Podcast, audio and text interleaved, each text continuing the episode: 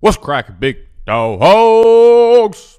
Welcome back to the channel. Welcome back to the headquarters. We're finally shaping up and looking like somewhat of a fucking studio because our beautiful red Stulios are in the studio. Stulios for studio. It's Monday morning. It's Sunday morning by me. It's early as shit. 7:11 a.m. I'm a big morning guy, though. Nothing gets me going. Getting up in the morning. Knowing I'm about to outwork your asses. Give me a big cup of coffee.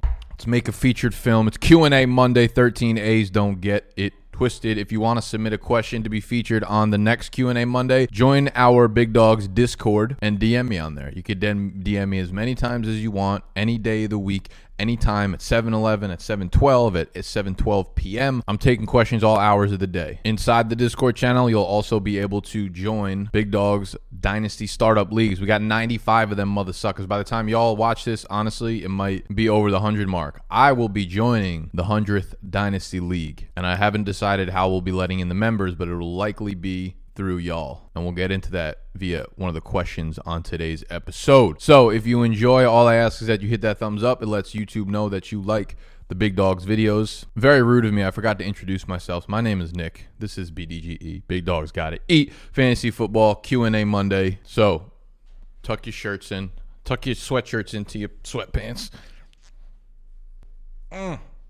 Stop yelling, let's eat. I'll see y'all on the other side of the intro.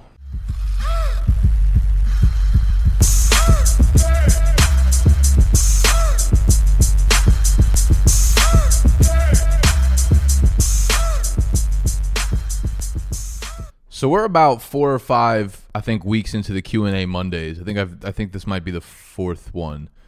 I'm curious as to what you guys think of the Q&A Mondays. You know, Tuesday, Thursdays, I do the individual video with a very specific topic. I like doing the Monday videos. I would like to know how you guys are liking them, though. Like, what questions would you like to see more of? Do you like me answering more fantasy questions on this? Do you like more personal questions? Do you like the redraft? Do you like the dynasty? Whatever it is you like, let me know down below, and I'll start catering these more towards that. I always try to hit you with the big facts, fantasy-wise, off the rip, so those y'all I clickbaited into coming, stick around. But I'm having fun with it, so I hope y'all are. First question comes in from West Tron. What is the better consistency pick in the first round? A wide receiver, MT, Adams, or Hill, or a running back? I always think a wide receiver is the safe play and RB is more risk, but is it really?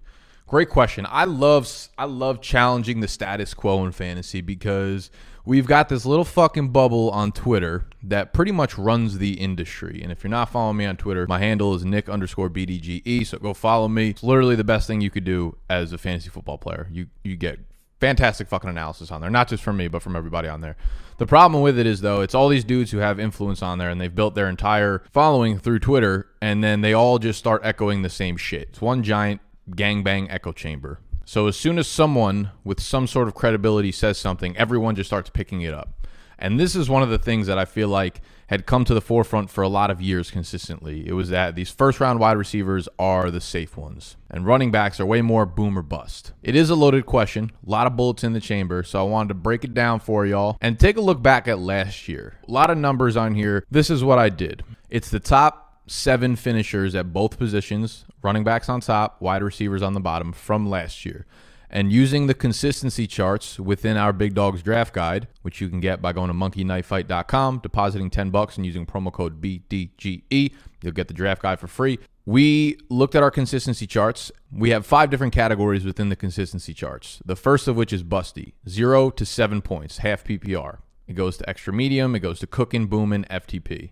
Cooking is 12 to 17. Booming is 17 to 24. Faded the Public is 24 plus. So I wanted to look at the low-end games for both running backs and wide receivers that finished within the top 7. I just picked top 7 because I figured those are guys who are like viable first-round running backs or wide receivers. So I wanted to look at their floor. I wanted to look at like their median games, and then I wanted to look at their league-winning type games. If you look in the busty category, you could see that the percentages are actually far, far lower for running backs. Now, this is going to differ a little bit if you go to full PPR. All of the leagues that I play in, I currently am in like 5 redraft leagues and, you know, a bunch of dynasty leagues. Those are all half PPR. I believe all of the Big Dogs dynasty startups we have done are also half PPR. That is the way I tend to look at my analysis just going forward, and to preface for you guys that are new to the channel and whatnot, which obviously lends an advantage to the running backs. But in terms of bust rate, it was much, much higher for wide receivers. And I would say, okay, you know what? I could sacrifice some bust games if that low bust risk for running backs came at the expense of higher upside. But if you look on the flip side, right, you have the averages on the bottom of both charts. So on average, the running backs in the top seven busted at 9%, almost double for wide receivers at 17%. You look at the median games, anything from Cook and Boomin or the Fade the Public category, so that's basically 12 points or more. 75% of the games for the top running backs, 62 for the top wide receivers, and then Faded the Public. So you're not even sacrificing the bottom end games to ensure that you have week winning performances from the wide receivers. The top seven RBs had Fade the Public games in 30% of their games, and wide receivers only 14% of the games. If you look at like the top wide receiver, like Michael Thomas had a historic year for a fantasy wide receiver last year. He busted at about the same exact rate as Christian McCaffrey, Derrick Henry, Zeke, Cook, and Eckler. 6% for Michael Thomas. 5 of those top 7 running backs were around the exact same rate. And then you look on the flip side of that chart where you're thinking, okay, Michael Thomas was a league winner, yes, but he also had fewer week winning games than C-Mac, Aaron Jones, Henry, and Cook. And it only gets worse from there once you drop off of Michael Thomas. So I know this is a one-year sample size, but I'm relatively confident that this is what you'll see almost year in and year out, especially in half PPR leagues if that is what you play in. So to say that wide receivers are safer, the reason I put that end category onto the chart as well is because, okay, one of the nuances to this conversation is, are they safer because we know which ones are going to be good, right? It's like, okay, maybe their floor is a little lower, their ceiling is a little bit lower, but it's easier to get the ones that are good as opposed to running backs where it's tough to choose. So I wanted to look at their ADPs. Like, was it really harder to choose the top running backs or the top wide receivers? And they're pretty much in the same category. Out of the top 7 running backs, 3 of them were first round picks last year. Out of the top wide receivers, 2 of them are first round picks. Running backs, they had a second rounder. Wide receiver, they had a second rounder. Running backs, they had a third rounder. Wide receiver, they had a third rounder. They both had a fourth rounder. They both had a fifth rounder. And then Devontae Parker is the obvious outlier there. So going based on these numbers, it was actually harder to predict based on average ADP who the top wide receivers even were because they were going lower in the draft. And again, this might be an outlier of a year. So the simple question or the simple answer based off last year's numbers in terms of both floor, in terms of consistency, in terms of upside, is that running backs were pretty much everything in fantasy last year. I do think the better question, though, might just be the value of these overall fantasy positions, right? It's nice to get consistency in the first round or 2 rounds, but you should not be sacrificing upside or positional advantage in doing so. And this is a fantastic chart/tweet from this dude, Jared Smola, at Smola DS. He's an analyst for Draft Sharks. He's a good follow on Twitter, very analytical. So I would go hop on that if you are on Twitter. And this is for PPR, so this is even more tangible for those of you that play in PPR leagues. Projected PPR points for the top 25 quarterbacks, 50 running backs, 70 wide receivers, and 25 tight ends. Biggest takeaway: running back and tight end drops off much more steeply than quarterback and wide receiver. And this is the reason why running backs go so early, because if you miss out on the top guys, by the time you get to the 3rd round, the fall off is just so dramatically big. The green line there is the top running backs. You could see the guys who are projected for the most, and then as soon as you get down a little bit, it drops off dramatically. Whereas wide receivers over there, the fall off, this is basically value over positional replacement. The flatter the line, the more horizontal the line is, as you can see for the wide receivers, the yellow, the less drop off there is from, you know, wide receiver 8 to wide receiver 18. Whereas running back, you know, if you miss running back 3 to running back 9 is a massive drop off. And that's why we'll be talking all summer running backs, because those need to be primarily the picks that you're making in the early rounds of draft, because if you don't get really studly running backs to anchor your team. And there was an awesome tweet. I'm not sure if I'm going to be able to find it by the time I edit this video because I forget where it even was, but it was someone talking about how the reason running backs are so valuable and quarterbacks are so valuable in Superflex is because of the positional scarcity. So even if you don't like, you know, even if there's a better wide receiver available in fantasy over a running back, like this wide receiver is better than this running back, there's a case to be made that the running back is still the right selection because of positional scarcity. Because on an average field, you're starting 1 quarterback, the NFL teams. You're starting probably 1.25 running backs. You're starting 2.5 wide receivers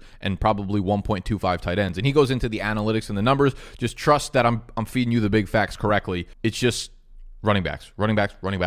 So based on what I'm talking about, running backs seem to be more consistent, less busty, higher upside, and just better positional value. Makes very, very little sense to start grabbing wide receivers early in the first round. Outside of, you know, like I could understand Michael Thomas in the back half of the first round, in the later part of the first round, or Devontae Adams this year maybe, But I wouldn't start getting cute and taking like Julio Jones over Josh Jacobs or Miles Sanders or anything like that. I would go with the running back, even if you're a little bit nervous about him being less safe, because at the end of the day, the positional drop-off from those top wide receivers to the guys you're going to get a round or two later are not that steep. But if that running back hits, you know, that's the thing. If the wide receiver hits, if Julio hits and does his normal wide receiver 4 or 5, it's not winning you the league. If Miles Sanders hits and becomes like the RB3, he's likely winning you your league, or at least close to it. That's the way I think you should start looking at it. So question number one, good one from West Tron. Riley O, Monday Q&A. For keeper leagues, how do you go about choosing veterans that can produce now and rookies with high upside like CEH and Taylor?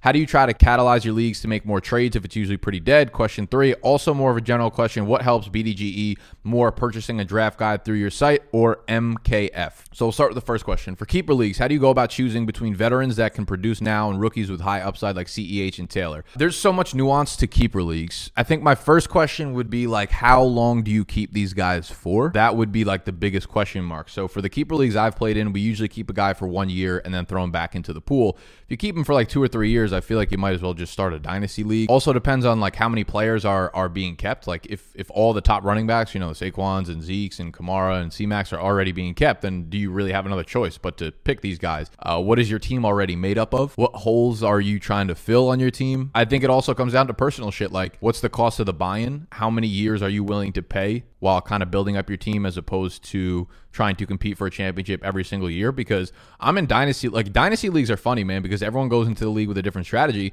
Some dudes who got deep pockets might just throw the entire first year, but have a stacked 2021 team, or know that they're playing for 2022. So they'll throw the startup draft, but they'll get everybody's first round picks. And that's going to be fun in 2 or 3 years, but that's not me. I like to compete every single year. You're also giving up the buy-in. Like if you're just a kid in college, obviously you're not trying to throw away, you know, $100 buy-in for 2 straight years. So it's going to be extremely subjective to your situation. I think it's also really important to understand when your winning window is going to happen. Because, for instance, all else equal, if you know you're not going to compete this year, then what makes Clyde Edwards-Hilaire more valuable than J.K. Dobbins? It probably doesn't, because, yes, Clyde Edwards-Hilaire will outscore J.K. Dobbins in a redraft this year for 1 year, but who's to say that Mark Ingram's not gone next year and J.K. Dobbins doesn't take over probably what's going to be the most valuable fantasy position in all of fantasy, and that is the starting running back. If they have a workhorse, if they let him be the workhorse, the starting workhorse in Baltimore. So it's understanding like when your winning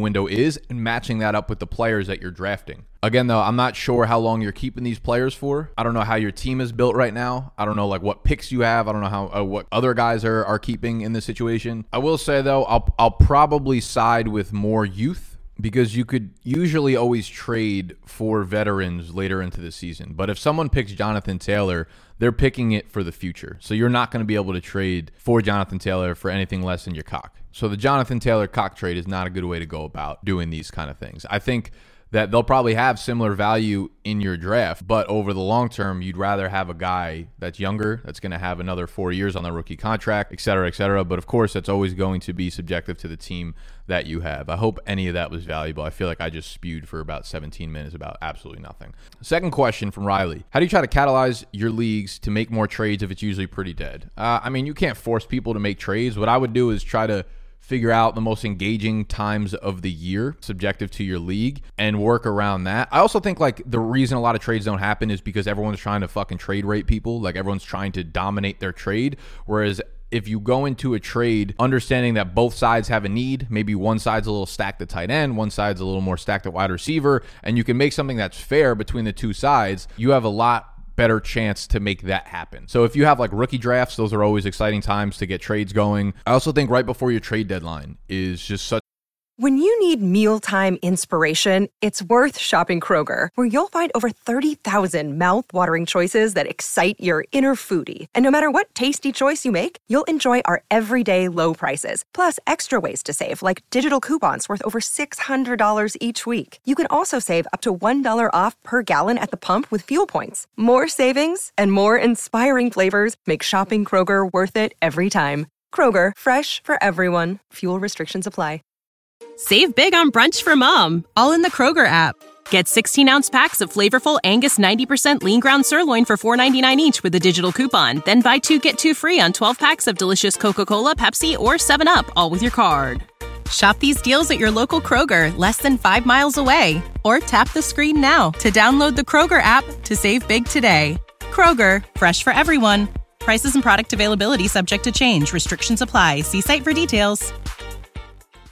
Such a good, and especially in the way you've contextualized your league for keeper leagues, right? Deciding between vets and youth. If you are a win now team, if you know you're going to make the playoffs and you have a guy who's not going to make the playoffs and you want to trade for like a Julio Jones, whose value is going to be a little bit plummeted in a keeper league because what does he have? 2 years left, maybe maximum.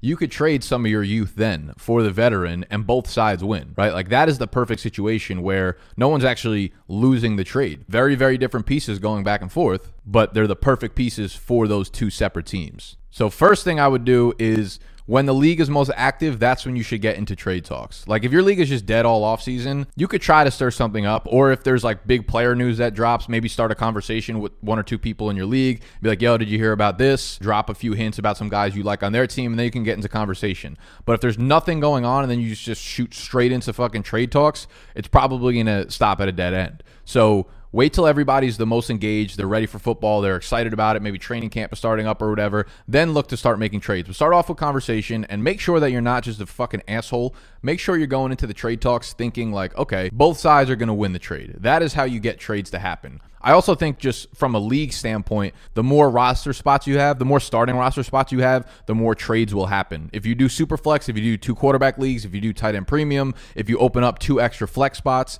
that means there's always going to be more needs from the teams, right? Because they don't have enough players to fill all those good spots. So they're always going to be looking for trades. Quarterbacks become very, very trade happy in super flex leagues, as opposed to if it's a one quarterback league, no one cares about trading for quarterbacks. That opens up an entire new position to trade for. So I would say if you're looking to start a league that's going to be trade heavy from the beginning, open up a league with a lot of roster spots and make sure all of the positions are valuable.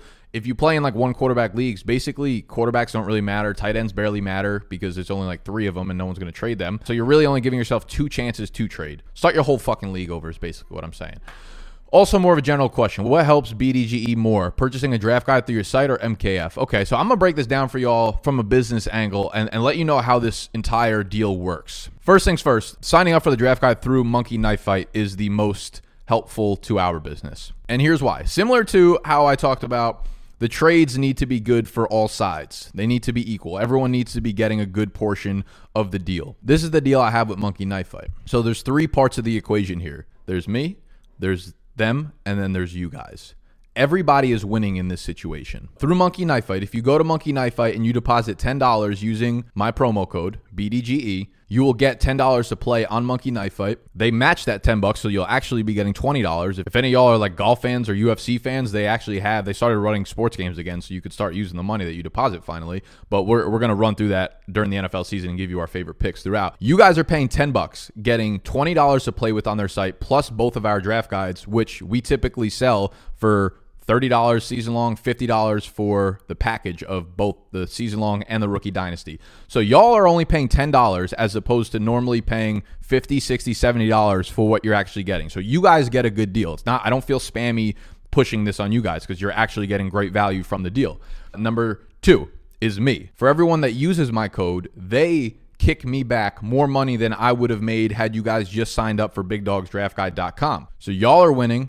I'm winning. So you might say, okay, why would they do that? Are they losing? No, because these sites calculate the lifetime value of a player. And clearly they've calculated that whatever they're giving me, they're going to make on average more from you guys over the lifetime of your username on their website. So they're getting new users, which is extremely difficult in a saturated market like the fantasy football industry, where there's new startups and new sites and new apps popping up all the time. To get a share of that user market is tough. So they need to come to people like me who have the audience like you guys who love playing on these sites. So it's a win-win-win. We all get something good. Y'all get the draft guide for an extremely low price. I get a really solid money kickback each time you guys use it and sign up for it. They get a new user who, again, they've obviously calculated the lifetime value is good for them. So all parties win. That is typically the base makeup of any affiliate deal within our industry. So y'all signing up on Monkey Knife Fight is the best thing for our business. That is how we make the most profit off of our draft guide. In the draft guide, if y'all are like, what the fuck's this guy talking about? I believe it's 2 weeks and 2 days from today, the season long guide drops, which will have all of my top sleepers, the top busts, the must-draft players, our season-long rankings, but you'll also get the dynasty rankings, you'll get the rookie rankings, PPR, half PPR, standard. There's like 1,000 different exclusive articles and videos in there that y'all will not be getting on YouTube. And then you've got the Bible. The Bible is this monster fucking strategy write-up I do every single year, looking at the trends. I mean, I analyze fantasy for the last like 4 months. I see all of the trends throughout the summer, and I will be doing it for the next 2 months. And I write this big-ass article, position by position, exactly how to attack your fantasy football draft this year. The entire thing is online, so you can get it from your phone, your tablet, your computer, and it is updated throughout the entire summer. We're always updating and adding new things to it. It's dope. It is without a doubt the best value that you could find in fantasy to help you prepare for the year. So head over to monkeyknifefight.com. Use the promo code BDGE. When you deposit $10, you will get the guide for free, plus $20 to play with on their site. If you're in a state that's not eligible, unfortunately, it's not eligible for everybody. I believe international people can't do it, and there's like maybe a list of like 10 or 12 states that can't do it. Then you're going to have to just cop the guide from BigDogsDraftGuide.com, but I love and support all of y'all either way. Anything from buying the guide through Monkey Knife Fight to the thumbs up button y'all click down below in the video if you're enjoying it. Nothing but love for everybody. Bad Man Bane, longtime fan here. What up, Bane? When working on your content schedule, how far out do you plan? Are you a month-to-month guy, a week-to-week guy, a fuck it, let's do this guy? It's funny. I guess it depends on what type of content we're doing. I would say for the most part, I'm the latter. I'm definitely like a fuck it, let's do this. For instance, you guys are watching this on Monday, which means Snacks and Animal are on their way to the headquarters right now. And we're filming Fade the Public tonight, probably, or no, tomorrow in like 24 hours. And I don't think we have any idea what we're actually doing for the episode. So I think the content schedule is usually dictated by the people who are doing the content. Like, how do you work? Are you better improvisation? Are you better having notes and having all this stuff ready up front? Is that how you'd like to do your content? For instance, I make lists fucking all day, right? I make to-do lists. I make lists for this, lists for that. And I have multiple calendars like all over the place of my content schedule that I pretend like I'm going to do. And every summer I do this. I make it for June. I make it for July. I make it for August. And every summer I never, ever stick to it. It gives me like a rough baseline of the blog posts that I should be doing. So I'll have maybe like 20 categories of videos that I want to do. And throughout the summer, a couple days ago, I started writing pieces of like 4 or 5 different blog posts. So it's kind of a mashup of whenever those are ready, whenever I feel like they're ready to start doing. It's also a mashup of seeing what's working well in the YouTube space at the time and that summer. Do I switch things up? Sometimes I just get fucking lazy and I'm like, okay, I don't feel like preparing for a video like this, so I'm just going to do a mock draft where everything is kind of off the rip. Sometimes, like the video last week or 2 weeks ago with Dr. Morse, we filmed a week before we actually put it out, and I was supposed to have a different video for that Tuesday. Like, I'd be lying to y'all all the time. I'd be like, yeah, next video is the wide receiver rankings video, and then all of a sudden it's like Dr. Morse pops up that day. I sometimes am just like, I don't feel like filming today, so I'm going to put out a video I already kind of fucking have queued up and ready to go. And that's really how I operate. I'm much less calculated than probably most people are. I like to kind of go with the flow, which is just my personality and how I do my videos. So good question. Chroma, hey man, do you ever do listener leagues for just full single year drafts? So I get this question like 84,000 times a summer. And as of right now, I'm very, very conscious about where I put my energy in for leagues. So I'm in, I believe 3 dynasty leagues, and then I do a few. I've been really good. Every summer, everyone's like, oh, I'm going to cut down on my fucking leagues. I'm going to cut down. I'm in too many, right? And I've actually done a good job of doing that, because the problem is with the in-season content schedule, when we're putting out 5 videos a week in season, those are so time sensitive, as opposed to where I was just explaining during the summer, I have a lot of flexibility with my creativeness on when I want to do blog posts. I could start writing 5 of them and it doesn't matter when I finish them, because I could put them out at any time. Whereas in season, like I know damn well Monday morning, my ass needs to wake up and get on that waiver wire shit. So what happens is I'm so focused and so time consumed with creating content during the in season. So like when Tuesday night rolls around and I need to have my waivers ready for Wednesday morning, it'll be like 1 a.m. and I'm like, fuck, I didn't do my waivers yet. And then I got to run through 10 leagues. I'm just like, dude, like I like fantasy football, but I'm not about to ruin my fucking 16 straight weeks of my life each year because I forgot to, because I joined too many leagues preseason. I don't want to set the thing. So that is like a real life decision people need to make. I know people don't take that shit seriously, but I do, because I have too much shit going on in the season to worry about that. I don't want to join leagues with you guys and half-ass it. Like, I know that a lot of you guys want to be in leagues with myself and my team and stuff. I'm just like, okay, if that's the case, like, I want to make sure I'm giving you 100% of my energy. So right now, the leagues that I'm in, we have the NYC Draft Weekend League, one of my favorite leagues that I'm in for sure. The dudes come out from all over the country that were just subscribers for me, and we kick it for the weekend and have that league open up. I don't believe we're going to have any spots open this year. Maybe one spot. I'm not really sure. I don't even know if we're going to be able to do it because it's the end of August. We'll see how the traveling and that shit is going, but most likely not going to happen. So we'll probably have a redraft league offline. Otherwise, I do the E-Town Get Down with the homies from high school, and maybe one or two other leagues. But for redraft, again, I'm sorry, guys. As we grow, like, y'all get to know the team better. You guys get to know Animal and Snacks and Noah and Mike and Scott and those guys, and they've been opening up different leagues. Like, Mike and Noah just opened up a dynasty league for people that listen to Bunk Bed Breakdowns. I'm sure Animal Snacks might open a league for Fade the Public listener leagues. Maybe I'll jump into one or two of those, but I'm commish of like five. I'm commish of basically every league I'm in. That's time consuming on top of doing the content and on top of making sure my team is okay and things like that. So unfortunately, I would love to do more with y'all, but I don't want that to come at the expense of, you know, not actually being good within the league with you guys, and not good like standings wise. I don't give a shit if you kick my ass, but good as in like engaging with you guys. So I hope that makes sense, and I apologize. And if I do open up a league to the subs, it will be, I will announce it on YouTube. I'll probably make a whole separate video for it saying like subscriber league open. I'll put it on Twitter and Instagram, so make sure you're following me everywhere, so y'all will know if I do end up doing that. I'll kind of wrap up with his last question. KVens 19. Now that you guys live together, is there any weird hangups or habits you discovered the others do? Okay, so as I was saying, Animal and Snacks are on their way here. We don't, no one, I live in this apartment by myself right now. And by right now, I mean, I just live in this apartment by myself. I don't know, that's not going to change in 6 months. So we do not live together. This apartment I got as a recording studio, also where I live, my mattress, I have a bed downstairs in this shitty little fucking room. Really, this is just a physical office. I can't tell the government that, I don't think, or the people that rent this out to me, but at the end of the day, this is just a place where we can all kind of work together and come and you know, create together. So it's what normal people would call an office. We do not live together. The plan was to have, you know, Animal Snacks come here weekly for the Fade the Public, Noah to come stay here for the summer to help me, you know, run things at Big Dogs. The two interns, one of them was supposed to live here, but shit just got, this summer just got obviously extremely hectic between the protests being like on my block, having curfews and COVID just fucked a lot of shit up. So unfortunately, that kind of put a lot of wrench into the plans, because by the time we can kind of get this up and running, it'll be like late June, early July, and that gives us like a month and a half of summer before people start working again and people start going back to school and whatnot. That was the overall plan and will be going forward, but for right now, yeah, it's just me. I don't live here with anybody else, and I don't know, you know, I thought it was a great idea up front, but now that I'm here by myself, like I'm a super independent person. I really like being by myself, and obviously I want other people in the office, but like this is also, if I need to concentrate or something, or if I'm like, you know, you can congratulate me on the sex afterwards, but if I go out with a girl or something, we come back here, like I don't want to have to kick these people out who have like never been to New York before, not referencing Snacks or Animal, and be like, all right, fend for yourself for the next few hours. And by few hours, I mean probably like 4 minutes. But y'all get the point. So I'm kind of in a weird place in terms of what I actually want to do here.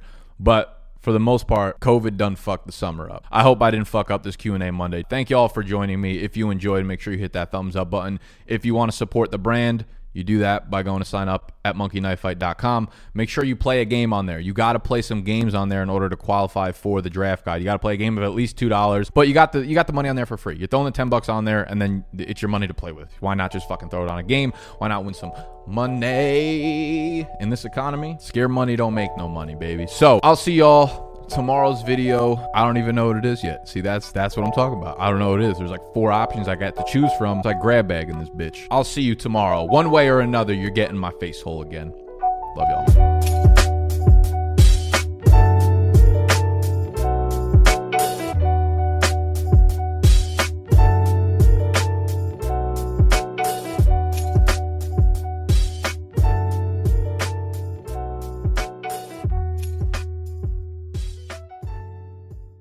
Sick of being upsold at gyms? My guy, you're currently a base member. For $90 more, I can upgrade you to our Shred membership. For $130 more, you'll be a swole member. And for just $300 more, you'll reach Sweat Platinum. At Planet Fitness, you'll get energy without the upsell. Never pushy, always free fitness training and equipment for every workout. It's fitness that fits your budget. Join Planet Fitness for just $1 down and $10 a month. Cancel anytime. Deal ends Friday, May 10th. See Home Club for details.